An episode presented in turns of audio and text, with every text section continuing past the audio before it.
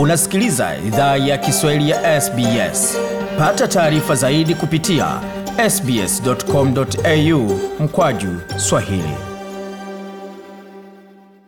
Jambo popote ulipo na karibu tena katika makala ya idhaa ya Kiswahili ya SBS. Uko na migode migerano, tukuletea makala kutoka studio zetu za SBS na mtandaoni, anwani ambayo ni sbs.com.au mkwaju swahili, na kama kawaida wazapata makala pia kwenye ukurasa wetu wa Facebook ambayo ni facebook.com mkwaju SBS Swahili. Kwa sasa tugeuzie macho katika suala zima la upigaji kura. Kama unavyojua ni kwamba kampeni zimeanza rasmi za uchaguzi mkuu wa shirikisho ambako vyama vyote vinauza sera pamoja na kujaribu kuwa na ushawishi mkubwa miongoni mwa wapiga kura ili viweze vikapata kura zao. Je, ni kipi unastahili kujua? Ni kipi ambacho unastahili fanya na ni mikakati ipi ambayo nasalizingatia zingatia kabla ya kuingia pale katika kituo cha kupiga kura? Tega sikio, maana tuna makala maalum ambayo yataweza kusaidia kukupa ufafanuzi kidogo kwa yale ambayo unastahili kujua katika wakati huu wa uchaguzi. Takriban asilimia 96 ya Waustralia wanaostahiki wameandikishwa kupiga kura katika uchaguzi mkuu wa shirikisho mwaka huu. Waustralia wote wenye miaka 18 na zaidi wanatarajiwa kushiriki katika mchakato huu wa lazima wa kupiga kura na wanaweza pewa faini wasipopiga kura. Makala haya yana maelezo zaidi kuhusu jinsi mchakato wa kupiga kura hutumika nchini Australia. Mapema mwaka huu tume ya uchaguzi ya Australia ilianza kuwasiliana na takriban watu laki tano elfu sitini ambao walikuwa hawajaandikishwa kupiga kura. Uchaguzi wa mwaka huu utakuwa tarehe 21 Mei na watu wengi wameanza kuzungumzia matokeo ya uchaguzi huo hata kabla watu wapige kura zao. Baadhi ya wasomi wanaripoti kuwa kuna uwezekano bunge litakuwa bila chama chenye wabunge wengi kuliko kingine mwaka huu, ila hiyo inategemea hesabu za kura na matokeo yake. Uwezekano mmoja ni hali inayojulikana kwa Kiingereza kama hung parliament. Hali hiyo hutokea wakati hakuna chama au mseto wa vyama wenye wabunge wengi kuliko kingine ndani ya nyumba ya wawakilishi. Ian Tarlock ni msaidizi wa utafiti katika chuo cha La Trobe, anaelezea kinachostahili fanyika iwapo vyama vyote vitakuwa na wabunge sawia baada ya uchaguzi mkuu. Hiyo itakuja sasa kwa idadi ya wabunge huru. Kwa sasa kuna wabunge huru saba.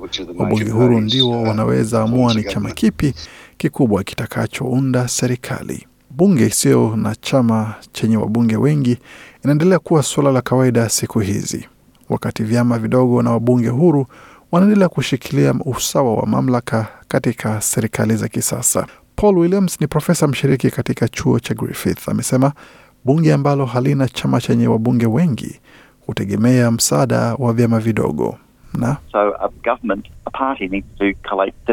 kuunda serikali. Chama kinastahili kuwa na viti 76 kwa ujumla. Hiyo ndiyo idadi ya viti ambavyo mseto wa chama cha Liberal cha Scott Morrison inayo kwa sasa. Wanataka shinda viti vingi zaidi kwa kuwa na serikali ya wengi. Kama wangepoteza kiti kimoja mapema mwaka huu na chama cha Leba kingeshinda kiti hicho, hiyo ingemaanisha angeongoza serikali ya wachache na bunge lingekuwa bila na chama cha wengi. Ni muhimu kwa watu kufuata mwongozo wa kupiga kura ili waweze kuwa na usemi wao na kura zao zihesabike katika maamuzi ya nani atakayeongoza nchi katika siku za usoni. Tume ya uchaguzi ya Australia imesema wapiga kura wanaweza omba karatasi nyingine wakifanya kosa na wanataka kuanza kuandika tena. Tume ya uchaguzi almaarufu AEC imeongezea kuwa ni haki na wajibu wa raia kupiga kura na watu wanaweza fungwa jela wakipiga kura zaidi ya mara moja katika uchaguzi mmoja.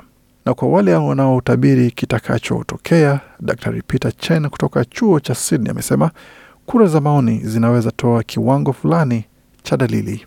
Huyu hapa na maelezo zaidi. Kuna takriban Waaustralia milioni 17 ambao kuna uwezekano watapiga kura katika uchaguzi mkuu ujao, na mashirika ya kura ya maoni yameweza kuunda makadirio ya jinsi watu hao wote watapiga kura kupitia watu elfu mbili walioshiriki katika utafiti wao. Kwa hiyo wanafanya kazi nzuri sana, wako sahihi kabisa, alisisitiza. Evan Aiken Smith kutoka tume ya uchaguzi ya Australia anahamasisha kila mtu ahakikishe taarifa yake iko sahihi kabla ya uchaguzi mkuu wa shirikisho. Amesema kwamba So if you're one of those people, or if you've moved house recently, you need to go kwa hiyo kama wewe ni mmoja wa watu hao au umehama nyumba hivi karibuni, unastahili enda kwenye tovuti ya AEC, tazama au jiandikishe kwa mara ya kwanza, au ongeza taarifa zako kama unahitaji, fanya hivyo.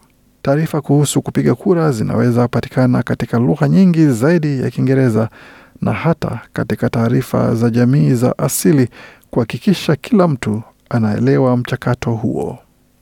Tunatumai kwamba taarifa hizi zimekupa uelewa kuhusu mchakato wa kupiga kura hapa nchini Australia, pamoja na kuakisha kwamba unatekeleza wajibu wako kama raia ama mtu ambaye amestahiki kushiriki katika zoezi hilo muhimu la kupiga kura. Mengi zaidi kuhusu masuala ya uchaguzi mkuu unaweza ukayapata kwenye tovuti yetu anwani ambayo ni sbs.com.au mkwaju Swahili, pamoja na ratiba ya makala tunayopeperusha kila Jumanne na Jumapili. Tembelea tovuti yetu anwani ambayo ni sbs.com.au mkwaju Swahili kwa makala haya na mengine mengi zaidi. Makala yaliandaliwa na waandishi wetu Stephanie Coseti na Gode Migerano.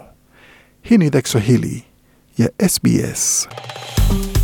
Penda, shiriki, toa maoni. Fuatilia idhaa ya Kiswahili ya SBS kwenye Facebook.